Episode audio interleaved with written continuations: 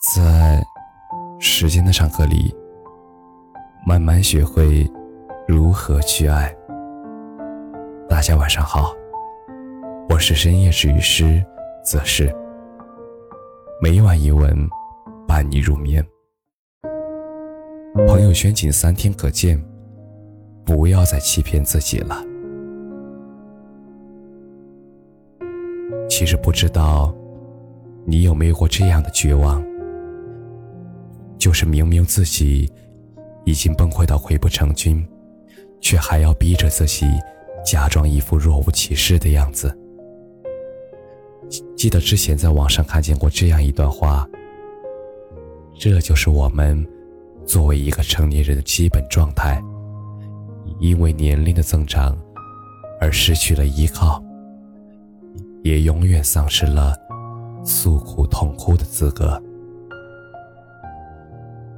想起小姨告诉我，她多年以前刚来北京的那段日子，当时正好是毕业季，所以很难租到合适的房子。最终，小姨只租到一间信号很差的地下室。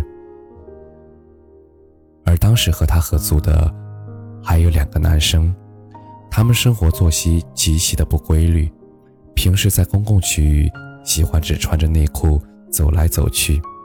上厕所也常常不关门，而时间久了，小姨尝试着和他们沟通，希望他们至少在公共区域的时候可以穿一条短裤，但是他们却回答是：“喜欢穿什么是我们的自由，如果你觉得不方便，你也可以这样穿呀。”小姨当时气不过，去找中介反映。但是得到的结果却是，他们没有说过这样的话，是小姨在污蔑他们。小姨站在狭窄的中介门口，扯着嗓子和他们争论，但是最终也毫无结果。他知道再说下去，也不会有任何的结果，他只能离开，而转身隐隐约约的听着他们讨论着。长得不怎么样，怎么事儿还不少呀？小姨没有办法，她只能一边快速的适应职场的新环境，而一边忙着找新的房子。她晚上回来，连厕所都不敢上。狭小的房间没有窗户，通风条件很差，房间里总是弥漫着一股让人恶心的味道。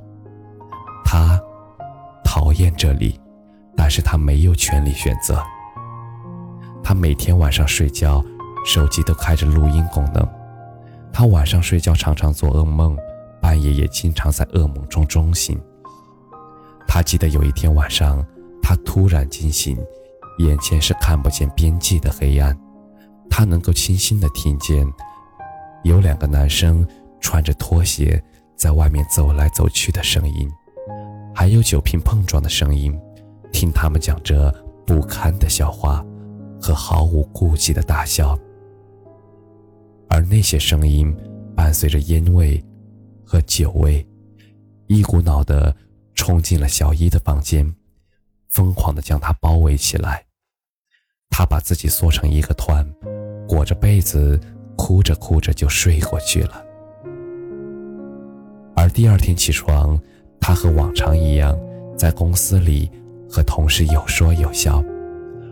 其实那个时候和家人打电话，爸妈说的最多的就是自己一个人在北京，爸妈晚上睡觉都不踏实。他也只能装作若无其事的告诉爸妈，他在北京过得有多好多好。而为了让他们放心，小姨故意的。发很多美食的照片在朋友圈里，让他们觉得他在这边过得真的很好。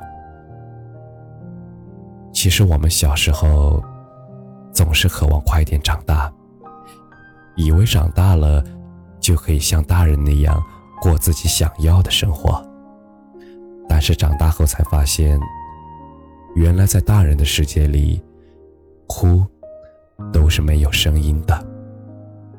而那个时候，我才突然明白，在这个世界上，哪有什么天生强大的人？所谓的强大，其实不过就是对内心的脆弱视而不见罢了。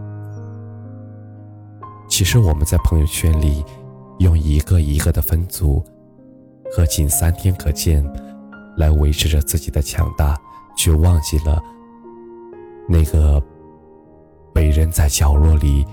叫做脆弱的东西，它也是我们的一部分，我们不应当对它视而不见，我们应该正确的看待它，拥抱它。我们不要再做一个不动声色的成年人了，因为不想在发朋友圈的时候还要考虑要不要屏蔽谁，不想在难过的时候还要逼着自己笑。不想把所有的崩溃都交给深夜的被窝，也不想假装坚强。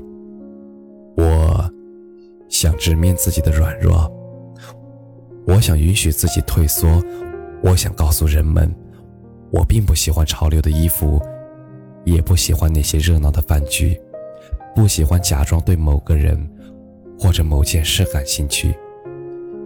也不想再拼命的让所有人都对我感兴趣，而就在刚才，我把我的朋友圈对爸妈可见了。我想在朋友圈里展示那个最真实的自己，不在虚构的岁月静好里孤独而麻痹的欺骗自己。我想，很多时候。我很孤独，我很差劲，我也处理不好生活中那些琐碎的事情。我很希望被帮助，被拥抱，被爱。感谢你的收听，晚安。